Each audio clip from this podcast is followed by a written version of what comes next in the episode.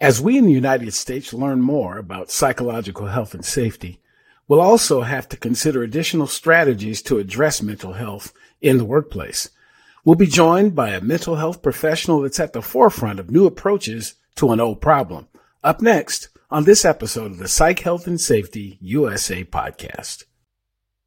From Flourish DX, this is the Psych Health and Safety USA podcast. Safety at work is more than freedom from physical injury. To be safe, you have to feel safe. Join us each week as we discuss psychologically healthy and safe work in the USA.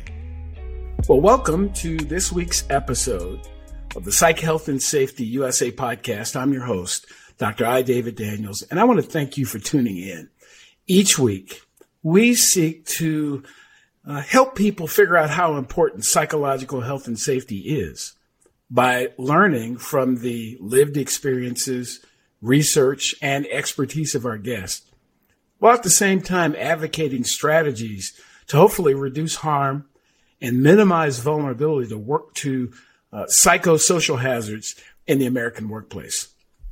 So in the United States, uh, there are an estimated 350 individuals to every mental health care provider. And that number actually may be overestimated because it includes some folks who are not practicing and others who aren't taking new customers or new patients. So we have a bit of a, a lack of access to mental health care across the country. But we also, even where we actually have providers, uh, many of our uh, ways of going about mental health and, and, and particularly in the workplace, they could use fresh eyes they could actually use some fresh approaches. So it's my honor and privilege today to talk to one of those folks who's a provider who's looking at this from a slightly different lens and looking for some new approaches and, and new thoughts. Uh, he's a clinical psychologist, a mental health researcher, and educator by training, and a partner to employees on workplace mental health strategies by trade. I'm looking forward to this conversation. And as I start these work, these podcasts off, uh, each episode, uh, I start off with this question. In this case, so who is Dr. Joe Grasso? big, big question. um, so I am a, a clinical psychologist by training, but I am interesting as a clinical psychologist because my focus has historically been more about the macro than the micro. So uh, my training is actually in what's called implementation science and quality improvement. Very much a systems view of things. How do we understand uh, how to take what works in the research literature and actually make it effective in real world settings? Mm. Um, and so this has you thinking about the whole system that you're implementing it in. Who's going to be implementing it? How does this affect their workflow? Um, how do we measure impact? How do we evaluate programs? Uh, really trying to um, not just think about how do we treat uh, one specific individual, but how do we implement models of care, models of intervention that um, can uh, have the greatest chance of having their intended impact by implementing them in this um, strategic way. And so for me, for for most of my uh, postdoctoral training and then my years outside of postdoctoral training, I was focused on integrating mental health services into primary care clinics to address that access issue you mentioned. We know that a lot of people go to care first for their mental health concerns via a primary care provider. And so uh, my interest was in taking this care model from the research literature, this integrating mental health into primary care program and making it work in real life settings. For me, that often meant the Department of Veterans Affairs. And, and so that was really uh, a great training ground for me in thinking about systemic organizational approaches to program development and program implementation. When I moved over to Lyra Health, my current employer, which is much more focused on uh, workplace mental health and offering employers both individual care benefits, but also access to organizational supports. You know, I, I took this organizational lens with me and started to think about okay, how do we think about all of the ways in which an organization needs to promote a mental health strategy through the ways that they uh, deploy learning and development, through the ways that they develop manager practices, through their corporate policies, even through the ways that they respond to crises. Mm. And so, um, even though my career has taken many twists and turns, um, I've kind of kept this common thread of how do we think about things holistically, uh, organizationally, when we're thinking about how to support individuals. Well, you know, honestly, as I listen to your, your, description of yourself and your, your background and your area of study and, and now your practical application, the word that comes to mind, I, I had someone bring this up some years ago. You sound like a pracademic. yeah, yeah, yeah. yeah. So, you know, so practical approach to academics because we have, you know, we tend to have folks on either side of that lot. Uh, mm-hmm. That academically, they've got you know great theory and you know, great ideas about how it might work, and then you have others who they can do it. They can't really explain it all that well, but somehow they're able to do things every single day, and it's it's good to have folks who can bridge the gap because we. I, I, I, I think we get better intentionally when we can bridge the gap. We, we'll still get better. I mean, we'll stumble our way into, you know, if you keep working at it long enough, it'll probably get better. Right. Or we, you know, we come up with reams and reams and reams of research papers that never really get implemented. But if they did, they'd be great. So. right, right. If only we could just treat the world as if it were a laboratory. Wouldn't that be wonderful? Wouldn't right, be wonderful? Right. So, so, uh, so, uh, so along those lines, um, t- tell me a little bit about your thoughts about the concept or the idea of psychological health and safety. What is that? When you hear that, what comes to mind for you? When I hear psychological health and safety, I think about employers taking responsibility for the ways in which they can directly affect employee mental health. And so I think about the ISO 45003 standard. That means the environmental factors that shape employee mental health, the interpersonal or social factors that shape employee mental health, and then also the work design factors. So I think a lot of employers think about workplace mental health exclusively in the benefits and programs realm. What benefits do we offer for individual care? What programs do we offer that promote awareness of well being or maybe even facilitate individual well being practices in the workplace, like yoga at work or mindfulness meditation at work? Hey, those are nice, great things. But where I think psychological health and safety comes in is addressing the root cause reasons right. why work might negatively affect employee mental health. And recognizing that as an employer you have a lot more direct responsibility than you might realize for employee mental health. You have there are certain things that are essential but not sufficient. Individual care benefits not just for the employee, but for the full family that address a wide spectrum of need. That is essential, but it's not sufficient for addressing workforce mental health. Same with workplace programs around wellness and well-being promotion. Very helpful, not sufficient for addressing the root cause reasons why people are distressed at work right. due to things right. like burnout. Sure, sure, yeah, and, and you and you mentioned um, and, and rightfully so. The the fact that yeah, employers, uh, business owners, organizational leadership, whoever, however you want to describe them, have a a greater responsibility than they sometimes uh, realize or understand. And I also believe they have greater benefits to the organization itself than they understand as well. Because often when, again, when men, mental health comes up, people go to the lagging indicator of the system and try to figure out how many people in their organization have anxiety or depression disorders. And uh, well, some of them may, but ultimately this is not about them. It's about the environment that they are in. It's about taking responsibility and again, deriving benefit from changing the environment itself and working on the environment itself. And frankly, and I, will get blunt with it, rather than wasting time trying to change people. Yes. Because I think there's a lot of time wasted on trying to change. How can I make these people different? You can't. What you can do is change the environment that people are actually in. You know? Right, right. And you have a lot more influence over people's behavior when it comes to their workplace behavior yes. specifically. Yes.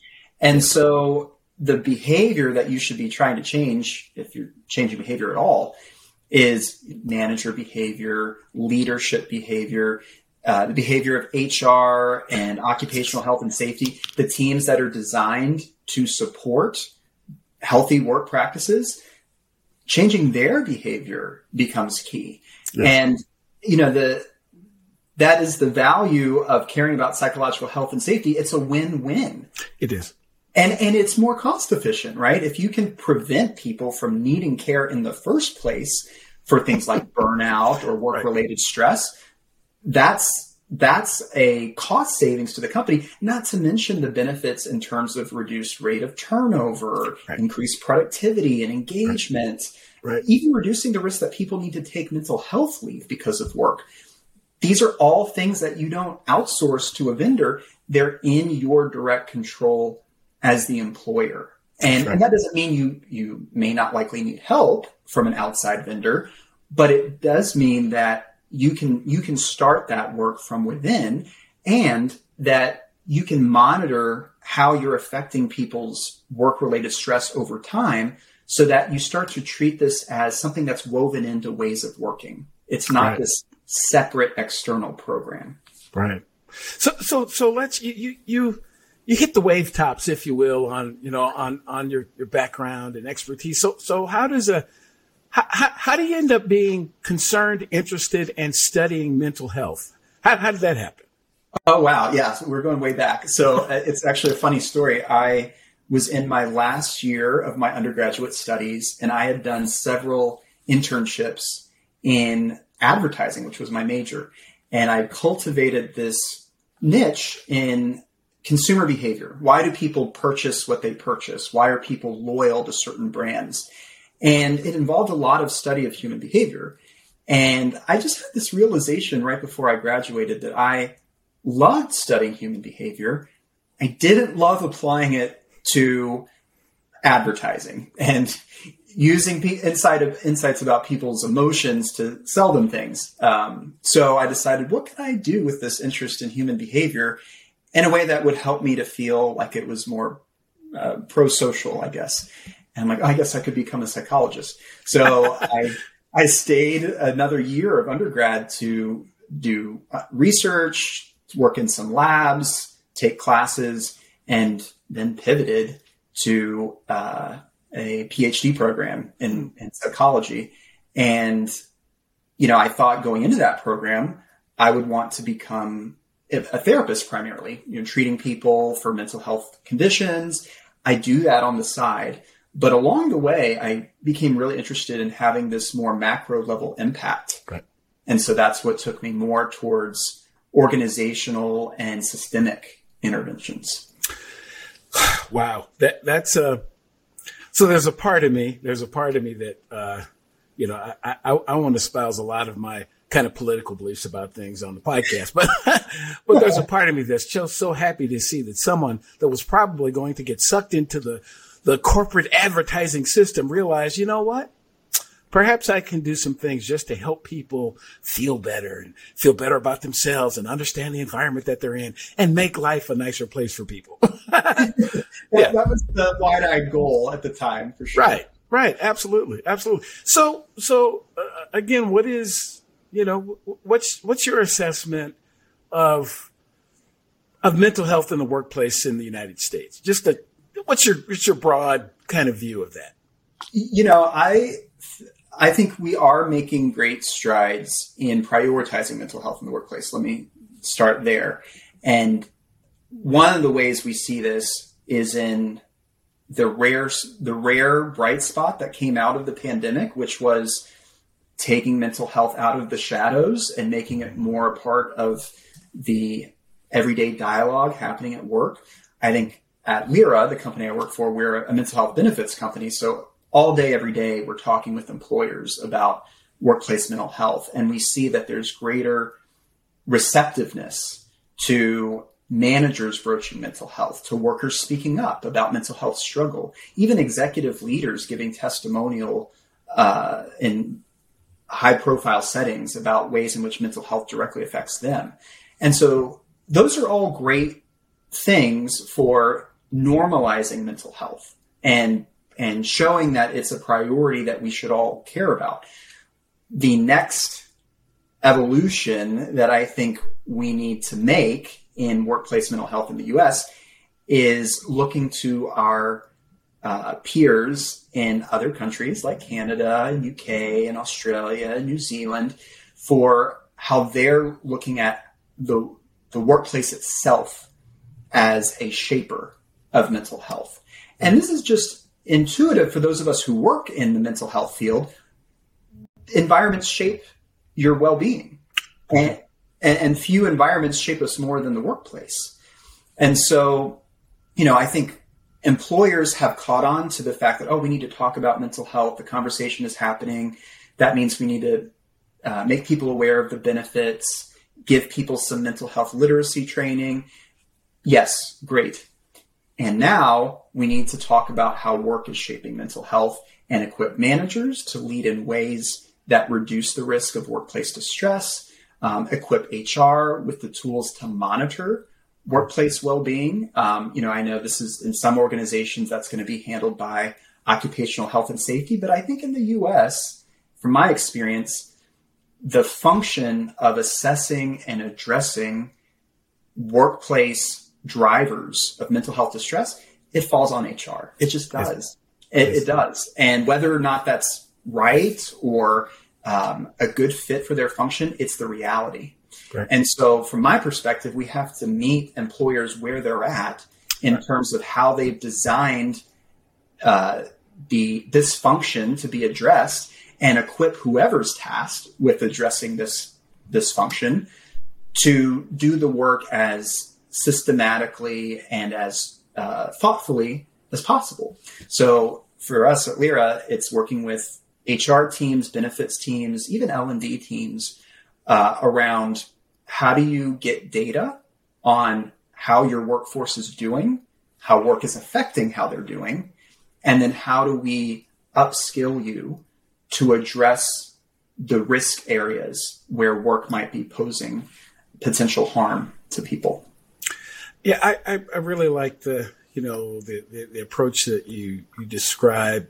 Uh, meeting people where they are I, is is really important when we talk about safety in general, uh, mental health, uh, psychosocial hazard identification, and all of these are about meeting people where they are. Now, the hazards themselves are not discriminatory. They don't.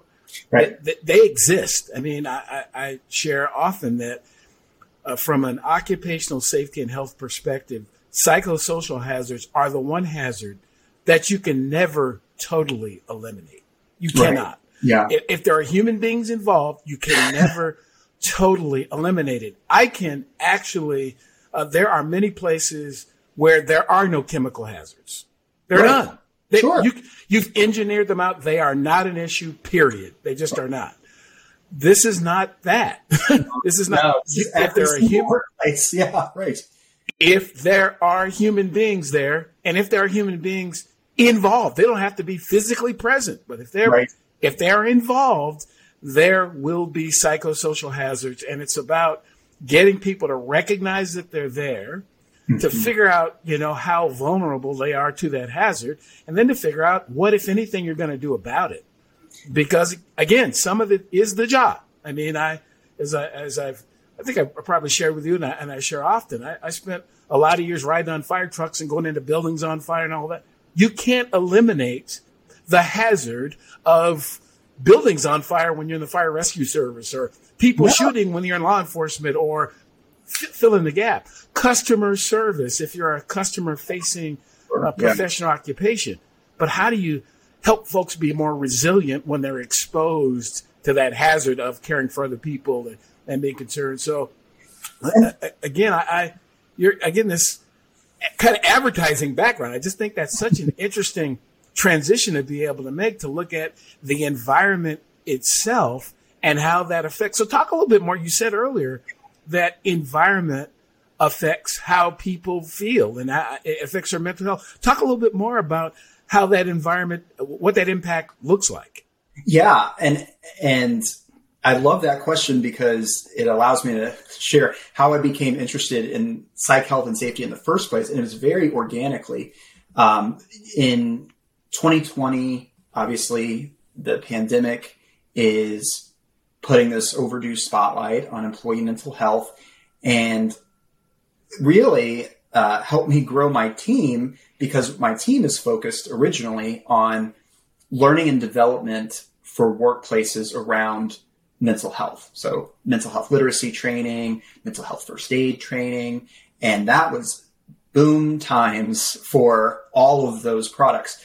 But you know, we reached this point in like late 2021 where the topics that employers wanted to address were shifting. So we were out of the acute phase of COVID 19 and where we were addressing uncertainty and coping with distress then it was starting to shift more toward burnout. And now employers are wanting to address return to work and, um, you know, coping with uncertainty in the workplace and curbing burnout. And my team and I started to notice a lot of these issues that employers are now wanting us to address in a webinar are really about things that are in their control. You know, these are things that are more about the design of the work experience. And it was really us taking a look at the literature around burnout and refreshing our memory that burnout is organizational, it's systemic, it's driven by the workplace, and the way to successfully intervene in ways that also create dur- durable outcomes is by intervening on teams, intervening within the organization. And so that's where uh, you know we started to pivot more toward uh, you know mitigating burnout risk through uh, guiding employers around how to address um, team behaviors, manager behaviors, workplace environment factors, um, and even their policies. And so the, it's really a testament to our customers that you know they've been on board. You know, we're um, you know helping some light bulbs to turn on, and and people are receptive to this idea that there's more that we can do from within, and it's very energizing work for all of us because we also address DEI and B as a hmm. topic. Mm. And again, a lot of times we're very focused on changing individual attitudes about DEI and and doing you know, anti-bias training and awareness training. And again, they have their place, but you can't treat them like a cure-all for a, a that's right a work environment that's not inclusive, that's not equitable. That's right. So increasingly, right. our DEI and B experts are also focused on changing aspects of the work environment itself or helping employers to change the workplace environment itself and to evaluate um, you know the how effective are our programs? Because that's the last piece in all of this. So many programs out there, not a lot of measurement. Right. And so that's where we also want to come in and really be an advocate for not only doing training, doing programming, but making sure that it's having the intended impact. Yeah, it, it, it kind of takes you back to, I don't know, freshman or sophomore year in college when we talked about, you know, like uh, Maslow's hierarchy. yes. Oh, there, yeah. there, there are so many efforts focused at self actualization and self esteem and all these kinds of things. And they skip over that second step, which is safety. Yeah. People, they, people, and I say this often, people don't come to work for you because they don't feel safe coming to work for you, or they don't stay because they don't feel safe. There's something, and sometimes it is physical safety. Their physical safety is so threatened by the environment itself, and you don't change that by a program and a slogan and a poster. That, that doesn't right. because it's about how I feel. It's yeah. about how I feel, and and and because as a society, at least my life experience has been, I've been in a lot of environments where I was told, you know, don't, you have to push past your feelings.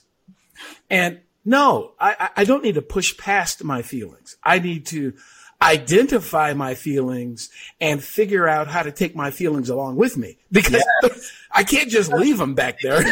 yes. Yes. And, and feelings are data, right? They are. They this, are. This is, this is, um, where my clinical psychologist hat comes on. It, we know from research that ignoring your feelings or suppressing them or pretending they're not there or trying to like rapidly transform how you feel doesn't really work very well. In fact, it tends to create a rebound effect where those emotions just come back more strongly and more frequently.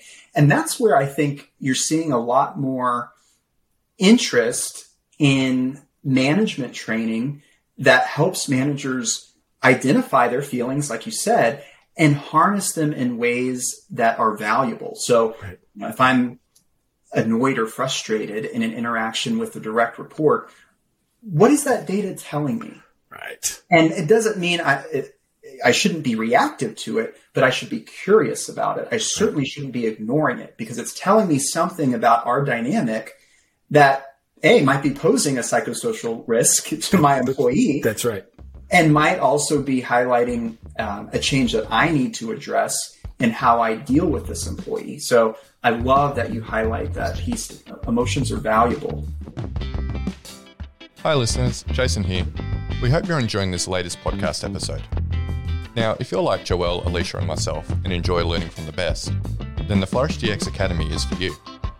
The Academy includes free e learning courses on the ISO 45003 standard for psychological health and safety at work, and associated topics such as how to conduct a psychosocial risk assessment and how to create the business case for psych health and safety. All courses feature high quality videos, downloadable resources, multi choice questions, and a downloadable training certificate on completion. Take your learning to the next level with all Flourish DX Academy courses included within the Flourish DX mobile app. Select podcast episodes from the Psych Health and Safety podcast and sister podcasts from Canada and the USA are also included. Get started with Flourish DX for free at www.flourishdx.com forward slash get hyphen started. That's www.flourishdx.com forward slash get hyphen started. Now back to this episode. They are. They are. I, I, I find that so even, and you, I'm not, not sure what type of research, whether it was, you know, quantitative, qualitative, mixed methods, whatever it might have been. But personally, I think in the occupational safety and health space, we have tons of quantitative data and measurements and metrics around what safety is. A percentage of this and this, but we don't have enough, again, in my view, enough qualitative measures of whether or not the activities that we engage in that we say are about safety, mm-hmm. if they mm-hmm. result in the ultimate goal, the ultimate goal should be, do people feel safe? Yes. Because if people don't feel safe, then we still have more work to do. I mean, it's not that what we're doing is good or bad or right or wrong, because we get into a lot of these, you know, kind of value judgments on that was a good program or a bad program. Do people feel safe? And if they're saying no, there's more work to do. That's all. It's not, it's not that what we did was bad. You're, you're, you're uh, the perfect, you're giving the perfect example of modeling psychological safety, not to be confused with psychological health and safety, cool. but there, this idea of specifically learner safety, right? Like it's yes. okay to fail. It's okay to stumble if we can learn from it and we take what we learn and we use it in an iterative approach toward getting better. And so that even just that piece of feeling safe, a lot of employees feel like they can't take any risks. They can't offer an idea. They can't take any initiative because if they're not right, if they don't succeed at first try, they fear a punitive response. Yes. What a risk to the company. You know, now you, you got people who feel like they can't be creative. They are fearful of being a problem solver because they don't want the responsibility of what could happen if the solution doesn't pan out. And so, you know, all these issues of safety are intertwined, but really speak to the importance of, uh, you know, perception's reality. Like yeah. if employees don't perceive that they're safe, that's the metric that matters. And we need to then model what it looks like to take that information and iterate on it over time. Yeah, and, and as much as you know, and, and we'll before we leave, uh, you know, I certainly want to provide some opportunity for you to share how people can, you know, bring folks like Lyra around and do business with you and all that type of thing. But much of this is much simpler than people make it. So where do I start? Ask. Right. Just ask. I mean, where do I start? Ask. You can hire somebody like me or like Dr. Joe. We can come and do all, but why don't you just ask people? And then, but, but the, the, the, the warning is don't ask if you're not really going to do anything with the data yes. that you receive, because that's actually worse. And, and, and so when you were speaking about the fear that people have, and again, this is, much of this is my own experiences uh, and, and the experiences I've now started to come across is their fear is justified because the last time and the time before that, when they didn't do it perfectly, and the sad thing about what does do it perfect even mean? Right. We don't really have a policy on that. Uh, yeah. We don't really, we haven't trained or talked about it before. You simply tell me after I do the thing that you didn't like it and that somehow wasn't perfection for you. And that is a really difficult place to live, always wondering, trying to keep the boss happy. And that's not, that's not a place that is safe. That's not a place that is innovative. That's not a place that's going to continue to even survive because there are a generation of people, some of them are even old like me, who just aren't going to do that. They, they, we spent two years sitting at home in some cases, reassessing our lives and reassessing what's important to us. And we've decided, you know what? I'm not going to do that. And I'm going to yeah. search and look out for environments that get it. oh my gosh. That, that is, that is both my personal and professional experience. Uh, you know, personally, I am fortunate to have worked in an environment now that is very supportive of uh, tr- learning through trying, and that's really how my team has basically established itself and grown organically. We've learned what customers need around these different workplace issues, and we've responded accordingly in a very you know, natural and organic way.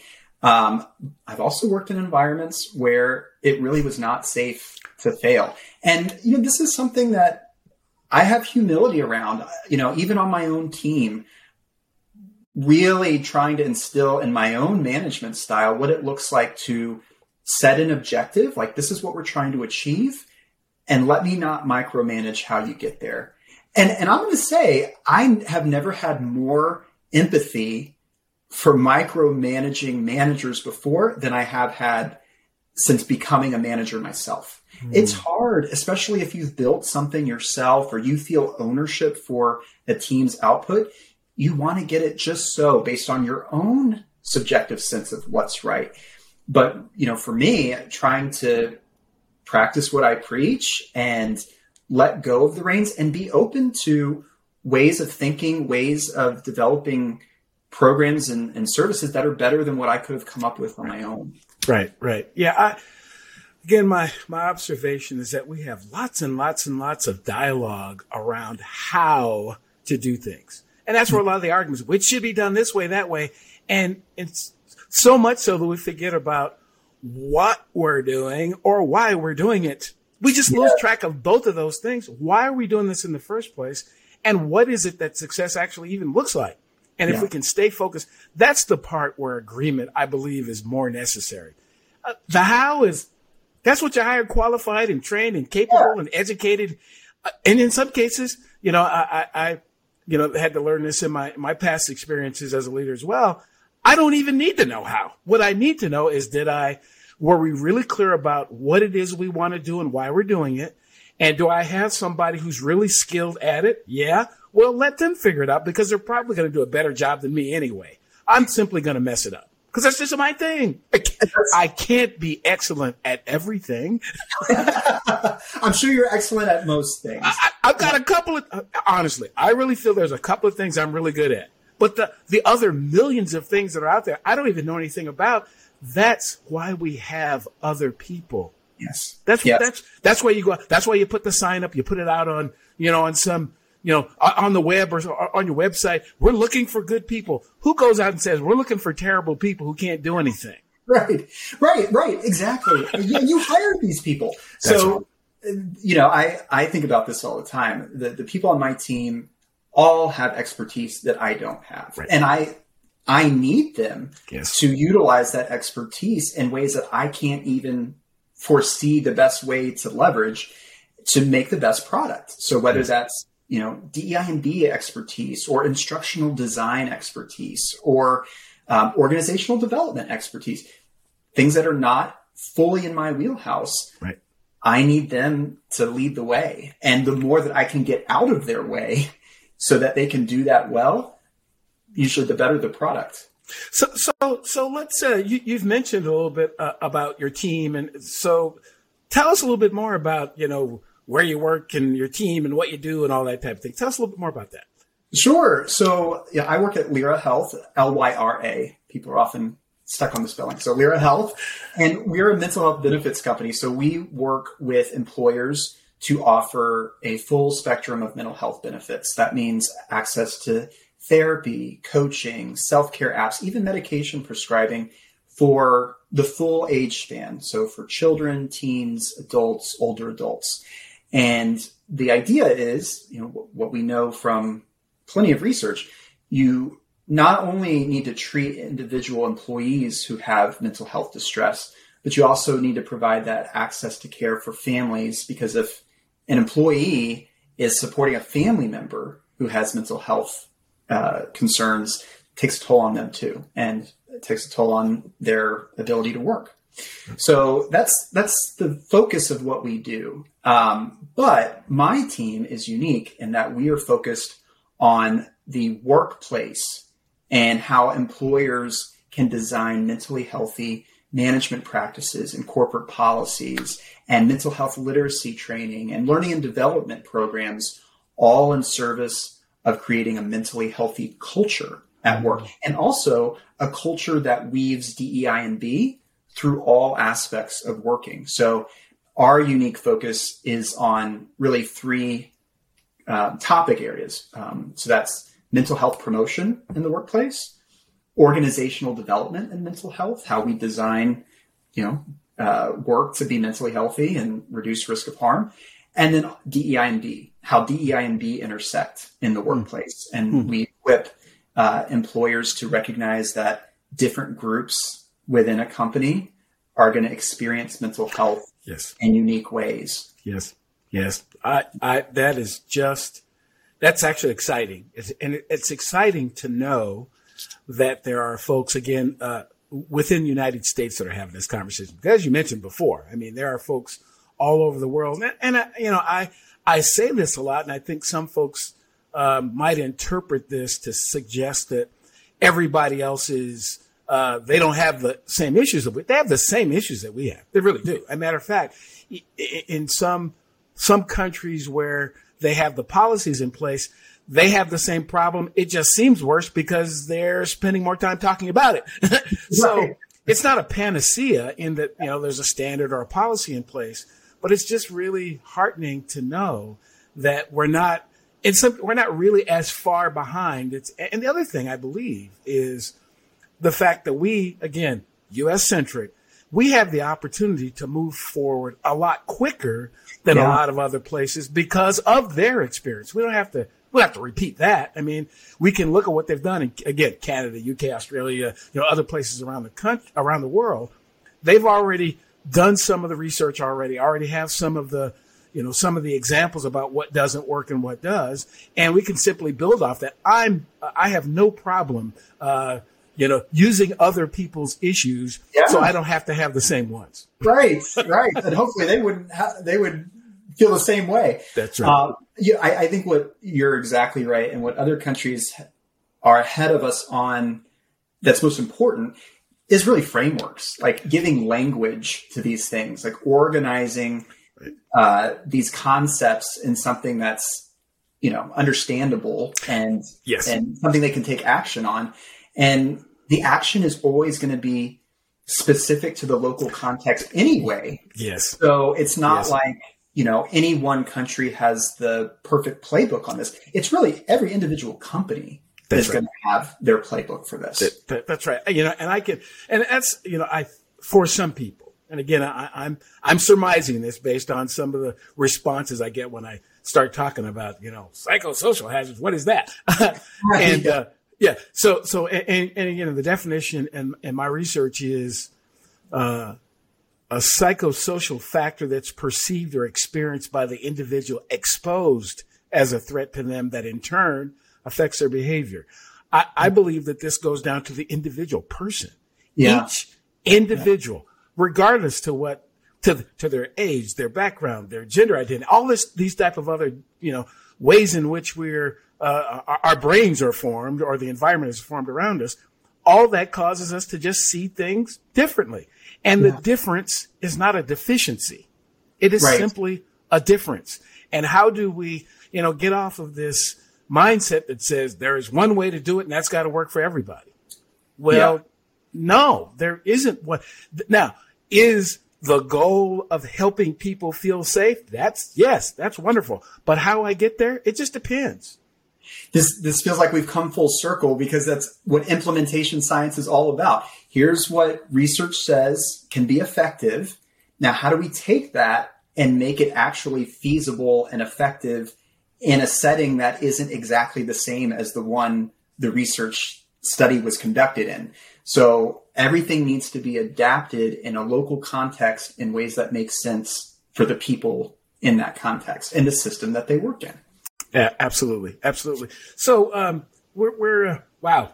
This is the nice thing again about talking to to guys like you. Again, guys like you here in the U.S that actually know what you know ISO 45003 are, and, and they know the difference between these these concepts. So so so share a little bit. There is, I believe, a, a, a bit of a almost a trendiness about psychological safety now, and you know that's a, and I I one of these days that's going to be the get to if I could you know get Dr. Edmondson on to talk about that. But I think what's happening is is that people are taking that concept and isolating it and suggesting, well, if we have psychological safety, it's all going to be okay. It is a part of it. It is a yeah. wonderful, you know, almost nirvana kind of state when I can actually bring my whole self and not have to worry. The challenge is A, how do I get there if I'm not there?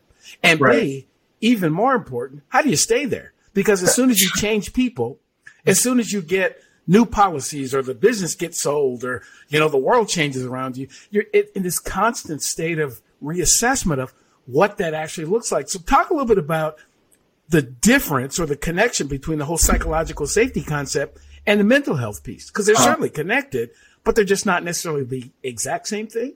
Yes. Uh, it's funny you ask this. Our wonderful uh, content marketing team just developed a uh, brief guide on psychological safety versus psychological health and safety that I'm so grateful to them for. Um, the, and the gist is psychological. You're right. You're right. Psychological safety is this ideal state where everyone feels like they can speak up, be their full selves, be fully authentic, and not fear punitive treatment or punishment or judgment. Now, that that is different than psychological health and safety, which I think of as more um, concrete and tactical. Uh, psychological health and safety is about very specific known risks and hazards like you know, lack of role clarity, lack of supervisor support, uh, work overload, bullying and harassment. These are the kinds of individual issues that are pretty easy and straightforward to assess and typically have um, you know some some strategies or tactics that you can implement that can also be straightforward. Doesn't mean you won't have to adapt them to yes. your local context, but there's a lot out there about how to address those things. Psychological health and uh, psychological safety, in contrast, is a little more nebulous and it's a little more nuanced because you're dealing with cultural norms and attitudes and um, you know shifting people's um, you know, behavior in the workplace that um, kind of signals we've created a new norm on the team. And, you know, Amy Edmondson has a lot of great, you know, ideas for how to promote that. But I, I think it's a, again, it's just, it's a little more nebulous. It's a little more relational than psych health and safety, which again, I think it is very like concrete. Not, yes. not to say it's not nuanced in how you address it, but you know, you can, you can list out the risk factors pretty easily and start measuring them tomorrow. Well, yeah, and I, you know, I've, I've said this well a lot as I've had more birthdays uh, that I, I'm less interested in these kind of binary choices. It's either this or that. No, it's actually both. I mean, I, both. yeah, you, you can't. At least in, in my opinion, you cannot do one or the other. You have to do one and the other for yeah. either of them to work. You will right. never get and sustain uh, an environment of psychological safety without a system of psychological health and safety. And in the middle, there are psychosocial hazards and risks that have to be identified. I mean, yeah. it, it, it is, it is not all nebulous, but some of it is. It is not all clear, but some of it is. It is, and it's having just that whole, that, that freedom to be able to kind of move back and forth and not, well, we're in either. It's not a camp. It's, yeah. it, it's, it's an environment. And if you work at both, you're going to get the benefits of both. You know, right. I, I, just think that's really so, eh, which is, it, it's also so important to have, again, folks such as yourself who have the clinical background, expertise, and education to be able to connect it to something that's really physical because we do have, you know, of course, mental health is this kind of continuum. And we do have some people, some of it because of the uh, exposure at work, some at home, that are actually developing real physical, mental, and then physical, you know, uh, uh, ailments as yeah. a result of how they're treated. And that's, it seems to me, that's when we start to notice, but why not? Why didn't we check this upstream? Why did we wait until the person brought a gun to work or committed suicide or developed cancer or some other type of physical ailment that's also going to cost you quite a bit? Yeah. And we could have alleviated this on the front end. In some cases, we could have done it for free. Right, right, right, right. And if you have a psychologically safe workplace, you're going to get people who will speak up versus feel like they have to stay quiet because it might be a punitive response if they point out a risk or hazard in the workplace that could be potentially costly, not just for an employee, but for the business. So you know, you're right. The psych health and safety and psych safety work together. You want to create the kind of environment where people will speak up when they experience these risks, when they see these hazards, and uh, you know, ideally help an employer catch these things early on so they don't suffer the costly downstream effects. Absolutely, absolutely. Well, oh, again, as I said, we could uh, we could carry this on for a while, but uh, in, in, the interest of you know all the folks' time who have you know, stopped uh, taking their lunch hour or whatever to, to, to, to, maybe listen in. Um, in, in, a little bit of a conclusion, share with folks um, if they want to learn a little bit more about the work that, that you do and the work that you all do at Lyra. How, how would they dig more into that? How do they get a hold of you? How do they find, you know, the work that you all doing? Just share a little bit of that with folks who are listening and watching. Yes, yeah. If, if you're interested in learning more, um, I'd encourage you to visit our website, uh, lyrahealth.com, L-Y-R-A health.com. And my team has its own uh, product page. It's the workforce transformation page under the Our Impact section. And that's my team, the workforce transformation team. You can learn more about our products, our services, what we do.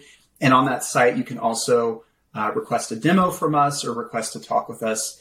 And uh, we're certainly always glad to talk to anybody who has interest in addressing psychosocial hazards and risks in the workplace. Absolutely. So, last closing thought from you. Anything you want to share that we haven't talked about, you want to leave with the folks who are listening and watching? Um, you know, I would just say too often we talk about mental health support for the individual and mental health uh, woven into the company and organization as a false dichotomy. Like, oh, either we're investing in individual mental health services or we're investing in uh, psychosocial risk mitigation and organizational approaches to mental health. That's a false dichotomy.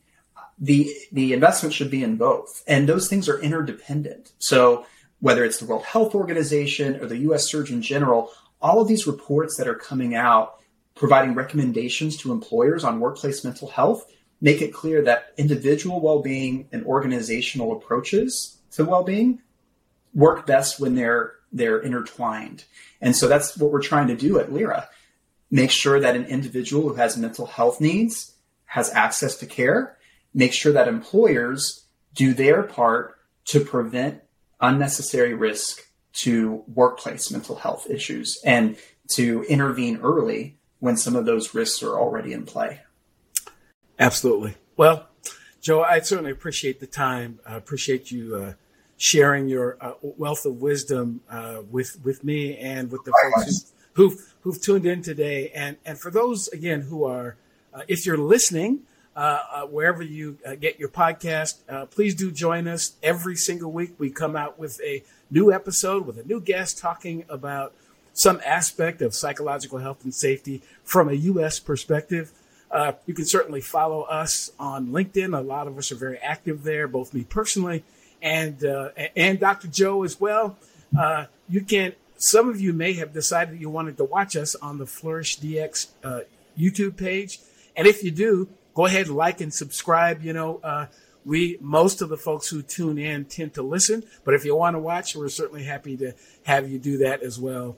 And ultimately, uh, if you if there's anything that either of us can do to help you on that journey, please please reach out. We I, I want to believe that everyone that I get on as a guest on the podcast becomes a part of this big family that's trying to see uh, a different kind of environment in the United States as it relates to psychological health and safety.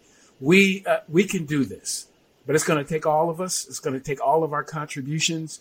It's going to take your contribution as well uh, and your contribution may be just simply listening and working with someone in your workplace or uh, taking the time to care for a coworker. So again, thanks very much. Uh, we hope you've learned something because I certainly have, and we'll look forward to chatting uh, with uh, our, our next guest next week on our next episode of the Psych Health and Safety USA podcast. Thanks very much. You've been listening to the Psych Health and Safety USA podcast. To stay up to date with the best content on workplace mental health in America, subscribe wherever you listen to podcasts and join the Flourish DX community at www.flourishdx.com.